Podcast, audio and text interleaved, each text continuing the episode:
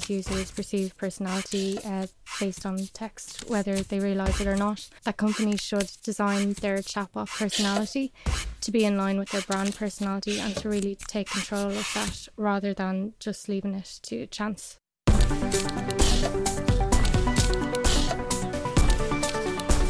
Hello and welcome to Conversations with Each Another, a podcast about designing for people and business. My name is Tom Cunningham. I'm a senior visual designer here with Each Another, and today I'm joined by two of my colleagues, one of our U X designers, Miss Laura Nolan. Hi, Tom. And one of our principal designers, Mister Brian Heron. Hello. So today we're going to be talking about chatbots and conversational interfaces. These are two pretty hot topics at the moment.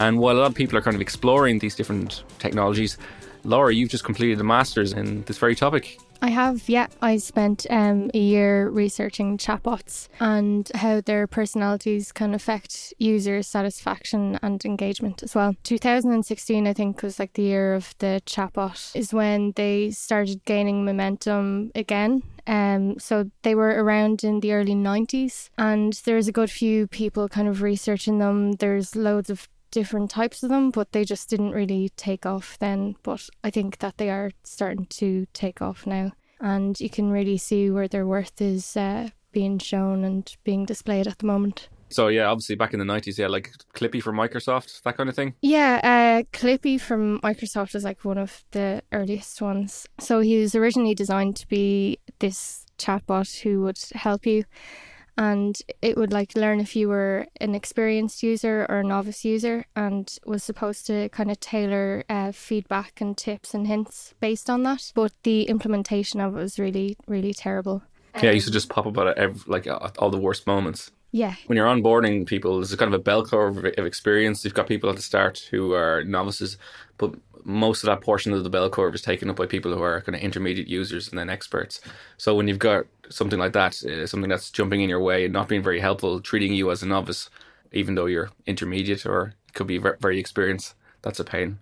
It is, yeah. Like, do you want to know how to write a letter? And you could be, I don't know, composing like a master's thesis or something. Yeah.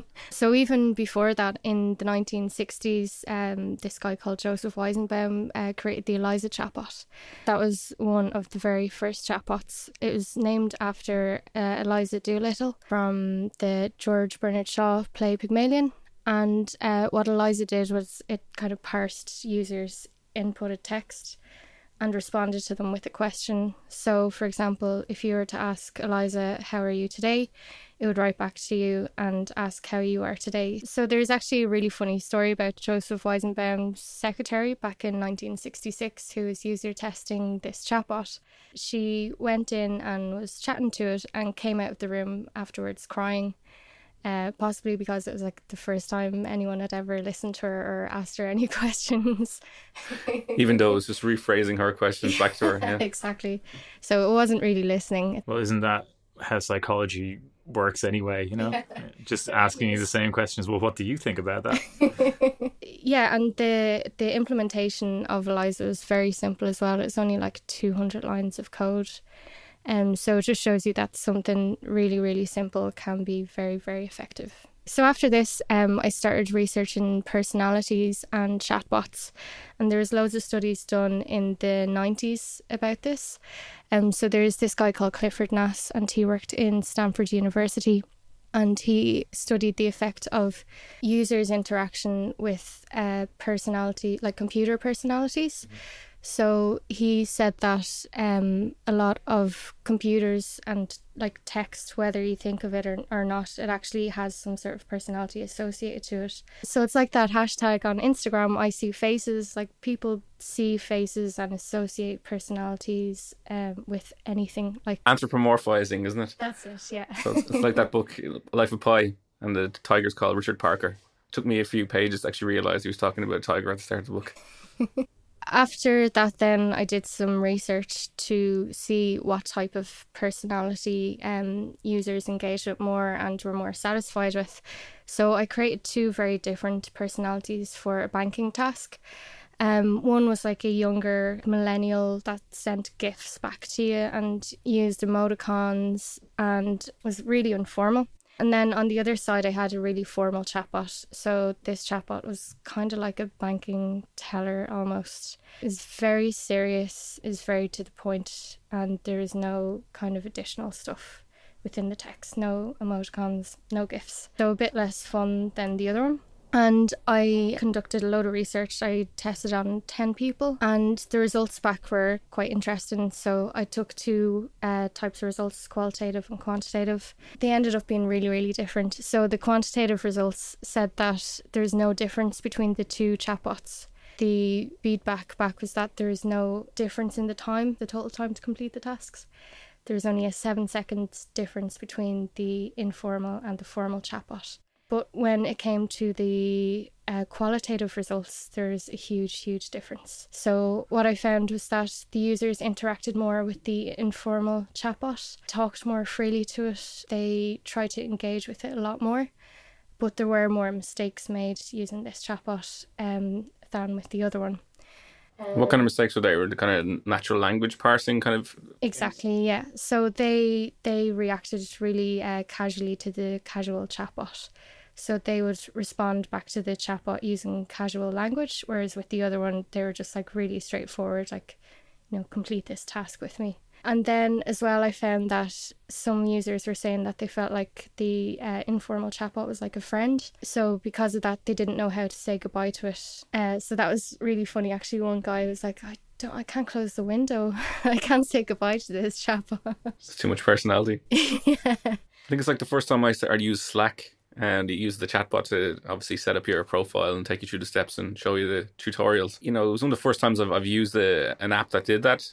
Um, and I remember for the next couple of days, every now and again, I'd come back to chat to Slackbot and go like, hey, you know, just to see see if it start, would start a conversation with me. I can't remember what answer I gave back, but I was disappointed. It wasn't giving me the kind of conversation I was looking for. Does that mean, Laura, that when companies are considering implementing some sort of chatbot, that there's negligible gain in developing something that's friendly, but there's higher risk and it may be more difficult to implement? Definitely, yeah. So what what specifically were the tasks that you got the chatbots to do? Um, so the tasks were all banking related tasks, and they were tied around a scenario of going on holidays with your friends. So you have a friend who gets in touch with you and says that they've just booked an Airbnb and you're going to go to a festival with them in Spain. So the first task was to check your bank account balance to see if you have enough money to go on the holiday. The second was to transfer five hundred euro to your friend because they've booked the Airbnb apartment. And then the third was to buy insurance for your holiday. And that was done through a number of steps. So the first tasks were kind of free text related. There was no like yes, no. Mm-hmm.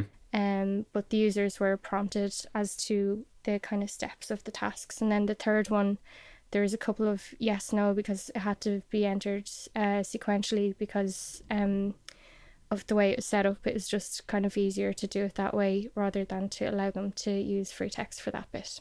So Laura, you mentioned that in terms of the quant results, there wasn't much difference, and you went into some of the detail of the qualitative results. Yeah. But in terms of people's reactions to it, do people feel differently about interacting with these things? They definitely did, yeah. Um, so with the informal chatbot, they were quite relaxed in interacting with it. They laughed quite a lot. And in terms of the perception of how efficient things were, or the perception of uh, that they wanted to interact, or, or or rather which one was more appropriate for them to interact with? There's two kind of different answers in that. So the first one I will say is that with Chatbot A, the tasks were completed at the same amount of time as with Chatbot B. But some users said that they felt that Chatbot A, uh, completing the tasks with that, it actually felt a lot quicker. That was the informal one? That was the informal one, yeah. And did it? No, it actually took seven seconds longer overall. So it's so. kind of the perception of effort or the perception of time. Exactly. It felt different. Yeah. So uh, I have a question around this. So coincidentally, there was a, uh, I will, won't go so far as to call it a study, but there was a survey that was done by um by a company that, that deals in sort of automation uh, called LivePerson, uh, and the results for it came out last week. Um, they said that uh, out of five thousand participants, sixty-two percent preferred a friendly robot uh, overall. But there was interesting breaks down on a country by country level, which showed that uh, France and Japan in particular skewed towards wanting a more formal uh, bot. So they skewed the, the general trend overall. I don't know how reliable those figures are, but it does point to uh, uh, a consideration that do we need to be aware of, of cultural issues when we're designing these things? Definitely, yeah. And I think a lot more research needs to be done on that. My research was just quite small and just tested on a group of people like locally. But I think that there's a lot more research that needs to be done, not only just for, you know, the first couple of friendly interactions, but also for longer term interactions as well. I think the really friendly uh, chatbot could get really cloying after a while, and users will become bored of interacting with it. I mean, bored implies repeated and constant usage, right? As opposed to task-oriented work, right? Talking about boredom implies, you know, a sense of entertainment. Whereas if you, if it's a very kind of utilitarian, you want to get the chatbot to complete an interaction as quickly and as with little as little effort as possible, well then maybe being boring is okay. Part of the issues that we're having with this idea of chatbots is that its name is leading us down a certain path to chat, when actually it's not that at all. It's uh, based around task completion for the most part. You're not, you know, using this thing so it will interrogate your feelings and you can walk out of a room crying but feeling better, right?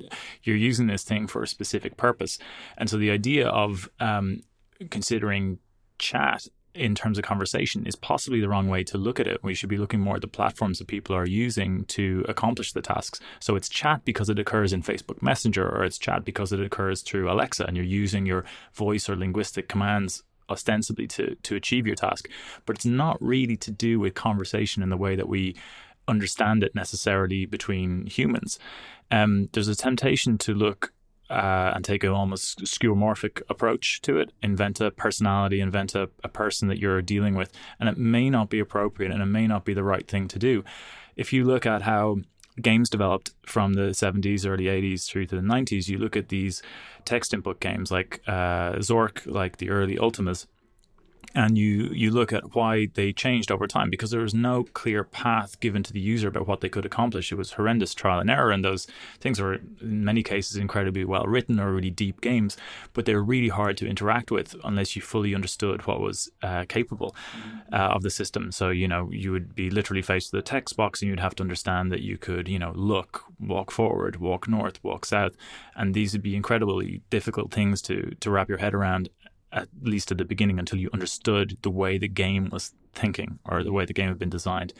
When you look at the nineties, how that changes, you now have things like Monkey Island or Day of the Tentacle, where there's a, a set list of things you can interact with. So once you get to those graphical games, those uh, classic LucasArts adventures, you have, you know, uh, look, talk to, push, pull, a set of interactions and verbs that you could then link to items on the graphical display. So... Mm.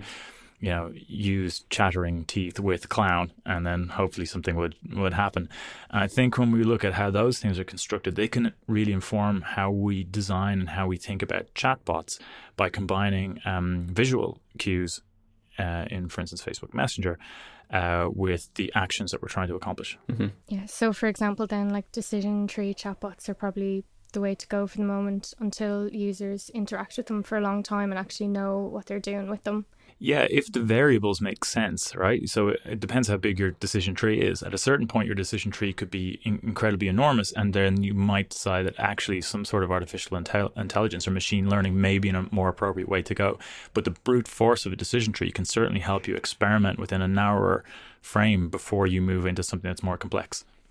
You mentioned earlier on about uh, personalities and that kind of thing coming into games and like text design, but I think because that happens naturally, like because users perceive personality uh, based on text, whether they realise it or not, that companies should design their chatbot personality to be in line with their brand personality and to really take control of that rather than just leaving it to chance. So obviously it doesn't make sense for a bank or a serious institution like that to have a kind of Disney character-esque personality, or, you know, it's something you've, you'd see, you've seen in... Uh, you know, interface design the last number of years, where more animation is coming into into the transitions. That there was a, a lot of people were, a lot of designers were using this very kind of elastic type feel to the transitions and how things would move around, and it just it was look it was overkill for for many products. It, it doesn't need to be that in your face. So I think, as you're saying, it's, it's key to think if, if your if chatbot is going to be representative of your brand, it needs to be in line with how with your tone. How does that affect trust? So trust and tone is very important. I asked users what sex they believed uh, chatbot A and chatbot B to be. So They uh, most users said that chatbot A was female and chatbot B was male. So that was actually the way that they were designed. Then I also asked the question which one that they trusted more, and all users said that they trusted chatbot B more.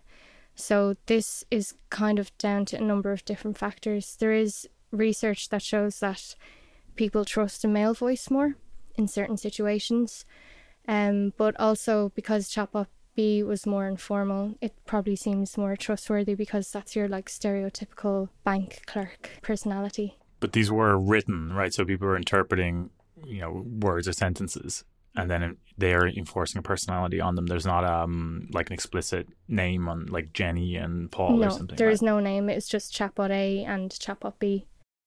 So chatbot B just gave kind of very direct answers. Chatbot A, there were kind of animated GIFs and that kind of thing, smiley faces. Yeah, but there is the same number of responses and they both took the same time to reply as well. So it was designed so that the only uh, variable between the two chatbots was the actual text that came back to them. I remember you referring to chatbot B before. People perceived it almost like you're a robot butler. Yeah, exactly. And one person thought that it was going to correct their spelling. So they were actually very careful about how they inputted text. And, you know, if they saw a mistake within the text that they were inputting, they went back and changed it. So that kind of leads back to what's important for a business to do. In that case, I think that it's really possibly better at the moment for companies to use like more formal chatbots. Yeah, because if you're chatting to your friends, you don't mind if you make mistakes or you might do a bit of text speak in there, which is obviously more difficult to parse from a from a chatbot perspective. Yeah, unless you have that kind of text programmed into your chatbot. So if we're anthropomorphizing our chatbots with, you know, maybe some elements of design that you did on purpose for your research purposes, right? To what obligation does a company or us as designers, uh, what, what obligation might we have to include some elements of diversity into the chatbots or to work against any unconscious biases that we're bringing Uh, to the chatbots themselves? Is that an important factor at the moment in design? I do like the idea of like, you know, trying to remove those unconscious biases. Um, but at the same time, if it increases a user's experience, if it improves it, um, then we might have to go with it. Yeah, well, I mean, we don't anthropomorphize a website necessarily. We, you know, we look at the website and it's a marketing page or it's a conversion flow, and we don't say, okay, that's a male conversion flow or a female conversion flow, although we might argue that it, it's tuned towards certain demographics depending on the products being sold or whatever. But we don't necessarily say that that page is male or female, but we may be doing that either consciously or unconsciously with chatbots. Um, and that's a really interesting, potentially an interesting problem for companies to look at solving. Uh, And maybe it's not an issue if the conversion rates work or the service rate, it costs of servicing goes down, then, you know, maybe it doesn't matter. Uh, but it is something to be aware of, I think, when we approach these things, that we, whatever we as designers are bringing to the party is likely to be represented in the finished tool. So for your company, where do you start with chatbots? We are at an early stage in the implementation of these things. Now, when we talk about chatbots, that's only one small piece of the puzzle. There's also better ways to have omni-channel conversations, you know, across Facebook, across text message, and bring those in to what a company can understand about the customer. So it's not just about chatbots. It's about ways that companies can start to interact on the platforms that people expect them to be in and to be a little more present uh, when customers need them. So for companies to implement these things, they have to make some really concrete choices. And it's probably the wrong thing to say, we are now a one hundred percent conversational company and we're going to be on every single platform, because the cost of implementing that is enormous and the risk of getting it wrong is huge as well.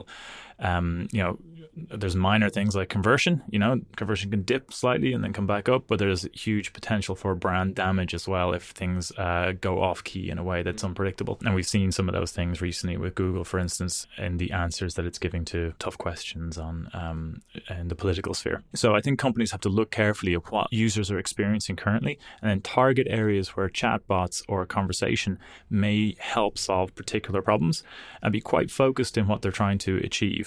When you're looking at user journey, there's probably three factors you want to consider to see where uh, chatbots could be implemented or a conversational interface of some sort. First of all, you want to some, want something that is uh, technically appropriate, something that uh, the chatbot is going to suit doing.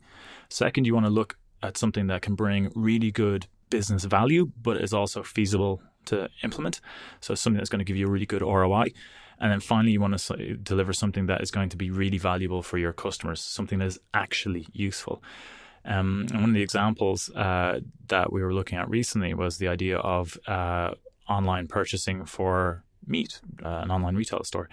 And the idea is that it's very hard for people to purchase expensive meat online. So your rib roast or your leg of lamb, because it's very hard for you to judge the thing that you're getting. So that's a place where it's technically appropriate, right? The task you're trying to do is routine. Um, it's uh, something that might happen quite a lot. And there's variables, but the variables are fairly specific. How much meat do you want? Uh, what's the cooking time? Some things there that can really help customers um, in their purchase. It's achievable as an R O I. It's fairly feasible to do. You could have a team of butchering specialists somewhere uh, helping out like an entire uh, chain of supermarkets, and business value, right? Because, uh, you know, it's a fresh product. It's fairly expensive. The margins are high. And if you can start selling that stuff online, that's going to hit your bottom line. And finally, customers are going to find it really useful. So uh, instead of having to do most of your shopping online, but then this one special piece of meat that you're cooking for your Sunday roast that you have to go down to the store for, you can actually complete that online straight away. The barriers for actual sale are reduced. So as a customer, you're going to get everything delivered on the Friday afternoon that you need to. So it becomes a really useful thing. So those are sort of the three criteria that you're looking for when you want to experiment with these with these tools: something that's technically appropriate, something that has a good R O I, and something that customers are going to find really useful. Because with the meat, you're not just thinking about weight, you're thinking about portions.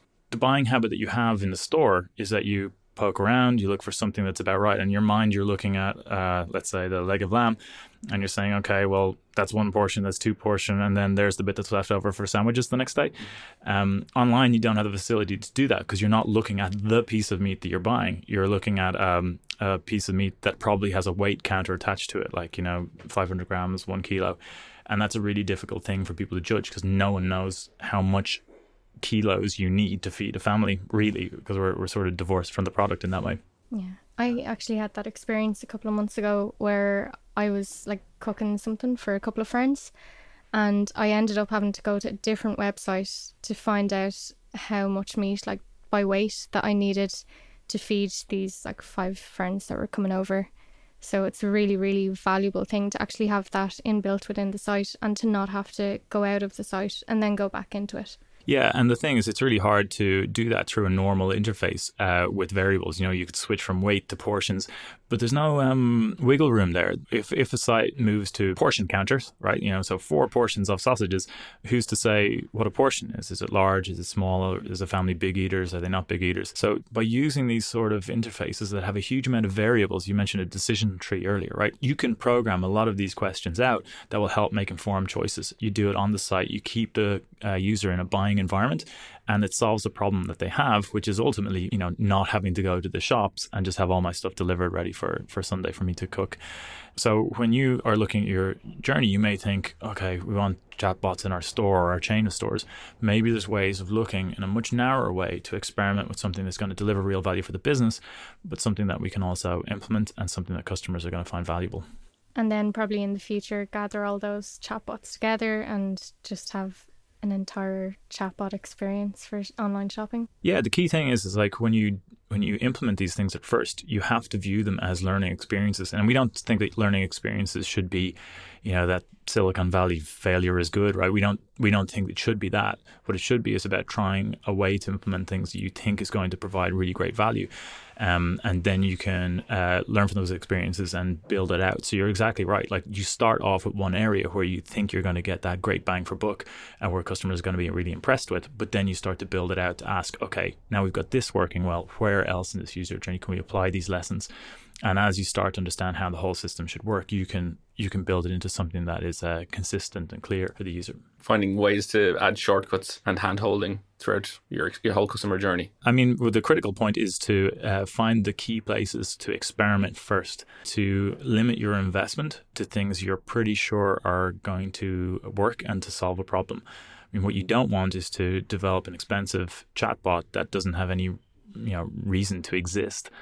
Um, and at the end, what have you really learned? That the implementation didn't work, or that there was no point in implementing it in the first place.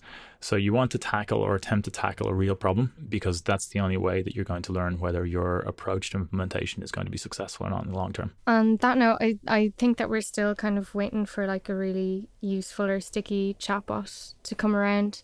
I don't think anyone's cracked it yet. There's a lot of talk about uh, when payment becomes Uh, integrated into chatbots, that that's when they're going to show their like big success, when they're going to be really successful. But it hasn't happened yet, but it is on the way. And I think when that does happen, then the momentum of chatbots will kind of start kicking up again. Yeah, I agree to some extent. I think what we're seeing is really effective use of this style of interaction in some areas. Tom uh, was talking before about the onboarding in Slack, and I think onboarding in particular is a brilliant way to uh, to introduce these products. Uh, you know, people hate wizards and um, overlays or whatever, the modals that go through the page to show you how, to, how it works. Whereas, uh, you know, chatbots can be a really effective way of introducing complex pieces of software or complex apps really quickly. Or just in time, explicit interactions just when you need to know about them. And, you know, we see really interesting implementations of it in sales flows at the moment, which are also really powerful, uh, that are either fully automated or partially automated. And I think that when you look at servicing and how Intercom is implemented, conversational interfaces, and how they relate directly to uh, sales teams and uh, service teams within organizations. So I think that we're seeing parts of this puzzle come together. And I'm not sure that it has to be more than parts of a puzzle, to be honest, because what these things are useful for is attacking specific problems. So I'm not sure that it needs to be, you know, an all singing, all dancing, comprehensive, uh, fully automated chat interface all the time. I think that there are things that this will be really good for. And it can be, you know, things that are nudging reminders. It can be helping you take things to the next step. One thing, for instance, that um, websites are really bad at is creating a timeline for you to do stuff, right? So if you are purchasing, particularly grudge purchases uh, that aren't time bound, like pensions or life insurance, uh, you know, uh, some of those things that we, we probably should do, but we often don't. We might visit a website, we do a bit of research, and then we we trundle off. And we come back to it four years later. Uh, when you look at these conversational interfaces, what they can be good at is like uh, starting to set timelines for conversion at the point of interest, right? So you outsource all of your decision making and all of the I should be doing this to the chatbot, which can then, you know, take when when is a good time for you to do this. It can look, you start on the website. It takes your details or information, or you sign in with Facebook, and then in a couple of days' time, it contacts you by Facebook. You can do some of your initial sort of data gathering through Facebook. You can, you know, go off and do some automated stuff in the background, but it means that it's taking control over the sales funnel, and that can be a really, it could be a really powerful thing. So I'm not sure that it's about joining all of these things up into something that's completely cohesive as an end-to-end experience. I think it's rather that it's solving certain problems in the journey that are for either the user or for the business. You know, when we, we've been talking about chatbots as a way primarily for people to interact with a product or service or a company in some way, I think what becomes interesting when you combine it with context, you know, when you have a phone that starts to understand where you are, what you're doing, and it can be combined into a, a service, I think that's when this idea of chat becomes really important and really interesting.